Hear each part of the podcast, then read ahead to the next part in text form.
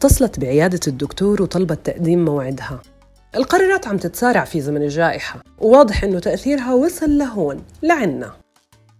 حركة الطيران توقفت المعابر الحدودية قدام المسافرين. أغلقت المدارس والجامعات كمان فضيت دروجها من الطلاب. والحكي عن حظر التجول صار يزيد بعد ما منعت المطاعم من استقبال الزباين. وصالات اللعب والحدائق اعتذرت من كل مرتاديها. لا مكان للعب الآن. طلعت من العيادة ما بتعرف متى المراجعة الجاي. فالمراجعة معلقة حتى إشعار آخر. ورحت على العيادة وفي يوميتها عم نصور فيديو كانت أول مرة بشوف البيبي بتحرك فيها. وكبران يعني عنده راس عنده إيدين عنده رجلين دانه مبينة فكان هذا الموضوع كتير مهم.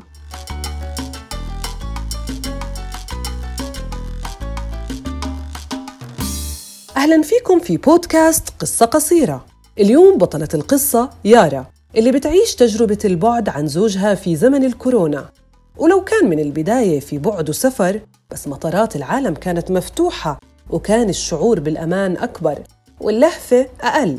يارا ومحمد بيعيشوا مجموعة تحديات وبنتصروا دائما للحب.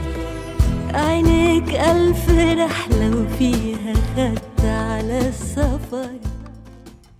كانت آخر مرة يارا بتشوف فيها محمد لما استقبلوا عام 2020 سوا في لبنان. بعد ما انتقل محمد ليعيش هناك لأنه حصل على فرصة عمل بأحد المؤسسات الإعلامية المهمة. لبنان بالنسبة إلهم هي البلد اللي بحبوها واللي قضوا فيها شهر العسل من لما تزوجوا قبل ثلاث سنين. حب هالبلد كان له أسباب كتير. كنا بنحاول نغير شوي من العادات والتقاليد لما اجينا نرتبط. مش مؤمنين كتير بفكرة إنه يكون جاهة كتير كبيرة أو حتى عرس كتير كبير. ففعليا كانت الجاهة موجودة بزلام من العيلة بس وأصدقاء محمد وناس من الشغل يعني. فما كانش في هالعدد الكبير. أهل محمد اتصلوا في أهلي وبطبيعة الحال أهلي سألوا عن أهل محمد كمان عن طريق أصدقاء لهم بالعراق. آه هذا الإشي الطبيعي يعني الإجراء الطبيعي. وكانت في حفلة صغيرة بس للأصحاب يعني حتى الأهل ما كانوا فيها بعد الجاحة.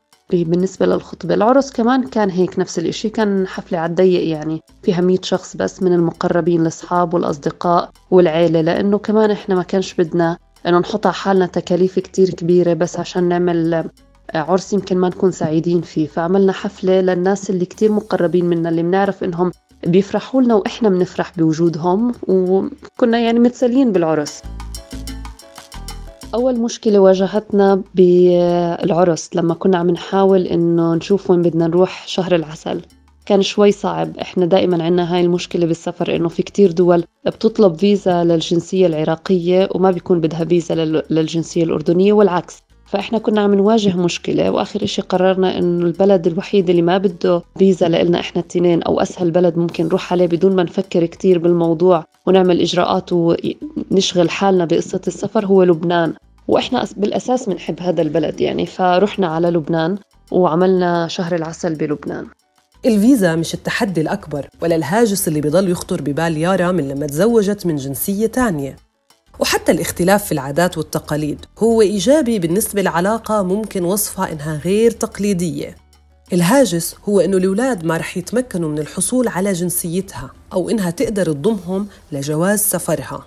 إنك ترتبطي من شخص من جنسية تانية فيها صعوبات تتعلق بحقوق الأطفال. يعني اليوم أنا أولادي ما رح ياخدوا جنسيتي. ما بعرف قد سهل إني أسافر معهم وهو ما عندهم نفس جواز سفري أو ما بنضافوا على جواز سفري محطوط إنه لا يضاف الأبناء لاختلاف جنسية الزوج. فهاي الشغلة شوي مزعجة أو كتير بالأحرى. واختلاف العادات والتقاليد كمان أحيانا ممكن يكون بخوف. إحنا ما واجهتنا مشكلة كبيرة بهذا الموضوع لأنه إحنا أصلا متشابهين يعني أنا ومحمد بالأفكار وبطريقة الحياة. فما صار في عنا هاي المشكلة بس إحنا كمان بعائلتنا يعني في كتير ناس متزوجين من جنسيات تانية عربية وأجنبية كمان وذكور وإناث فما كانش عنا هاي المشكلة الكبيرة في, في الاندماج عنا الاختلاف موجود ومنشجعه بطريقة أو بأخرى. بس أنا لما ارتبطت في محمد في وقت الخطبة كان كتير صعبة الخطبة أهله ما كانوا موجودين ما قدروا يجوا لأنه إجراءات الفيزا بتاخد وقت وإحنا كنا مضغوطين شوي في الوقت. فما قدرنا يكونوا موجودين معنا. إجوا طبعا على العرس بس حتى أنا خالته أم محمد ما إجت يعني على العرس لأنه عندها فوبيا من الطيران وهي أصلا عندها ضغط فصعب تطلع بطيارة وكانت الحدود مسكرة وهي كانت مصرة إنه ما يتأجل العرس لحد ما تفتح الحدود. فكان هذا الإشي كمان صعب بالعرس على محمد وعلي كمان إنه آه، والدته مش موجودة.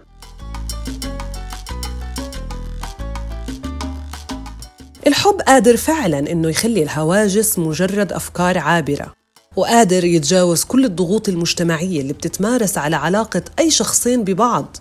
يارا ومحمد كانوا عارفين من الأول إنه حياتهم رح تكون فيها لحظات كتير من البعد خاصة إنهم بيعملوا في مجال الإعلام وطموحهم حدود السماء. نحن قبل ما نتزوج كنا عارفين وحاكين في الموضوع إنه مستقبلنا مستقبل الحياة الزوجية شوي رح يكون أصعب. لعدة أسباب. أولها اختلاف الجنسية وثانيها إنه إحنا اثنين بنشتغل إعلام. فبالنهاية كل واحد فينا عنده طموح لو كان على نفس الخط ولكن الفرصة ممكن تكون لكل شخص في بلد مختلفة عن فرصة الشخص الثاني عن البلد اللي ممكن يكون فيه. وهذا اللي واجهناه فعلا. يعني نحن بأول سنة زواج لنا أنا إجاني عرض عمل في تركيا ومحمد ما وقف بوجهي. يعني كنت حابة إني أروح وأجرب ودعمني بهاي الخطوة. فأنا طلعت على تركيا وهو ضل في عمان. إجا فرصة عمل أفضل في عمان فبعدنا عن بعض فترة. بعدين أنا رجعت على الأردن على فرصة عمل في الأردن وقعدنا تقريبا سنة مع بعض. بعديها إجته هو فرصة عمل برا الأردن وانتقل لبرا وأنا كانت فرصتي آه، بعمان فما قدرت إني أطلع. ونحن هلأ عايشين كل واحد ببلد. هذا الإشي كتير صعب. صعب لأنه أحيانا في مراحل بيكون الواحد محتاج شريكه. مهما كان التخطيط والصورة متوقعة بس البعد بصير أصعب لما تكون تجربة الحمل الأولى ولما تكون كل مطارات العالم ضيقة ومسكرة في وجه الشوق واللهفة. اللي بيزيد الموضوع صعوبة إنه نحن هلأ بمرحلة جديدة من حياتنا عم نستنى بيبي فمع تسكيرة الحدود والمطارات شوي صعب الموضوع. ممكن إنه يجي موعد الولادة ومحمد ما يقدر يكون موجود أو ما نقدر نكون في نفس البلد وهذا الإشي صعب صعب كمان على محمد يمكن إنه آه، ما يشوفش آه، طفله أول ما يكون موجود. والمشاركة بتفاصيل هاي التجربة لأول مرة عن بعد كمان صعبة. يعني فكرة إنه هو ما بيقدر يكون معي عند الدكتور يشوف البيبي إلا لما أنا أصور فيديو في العيادة في المراجعات وأبعث له إياه حتى يكون يعني موجود جوا التفاصيل ومشاركني فيها. وخصوصا إنه هو حدا بحب العيلة وفكرة الطفل بالنسبة له كتير مهمة يعني.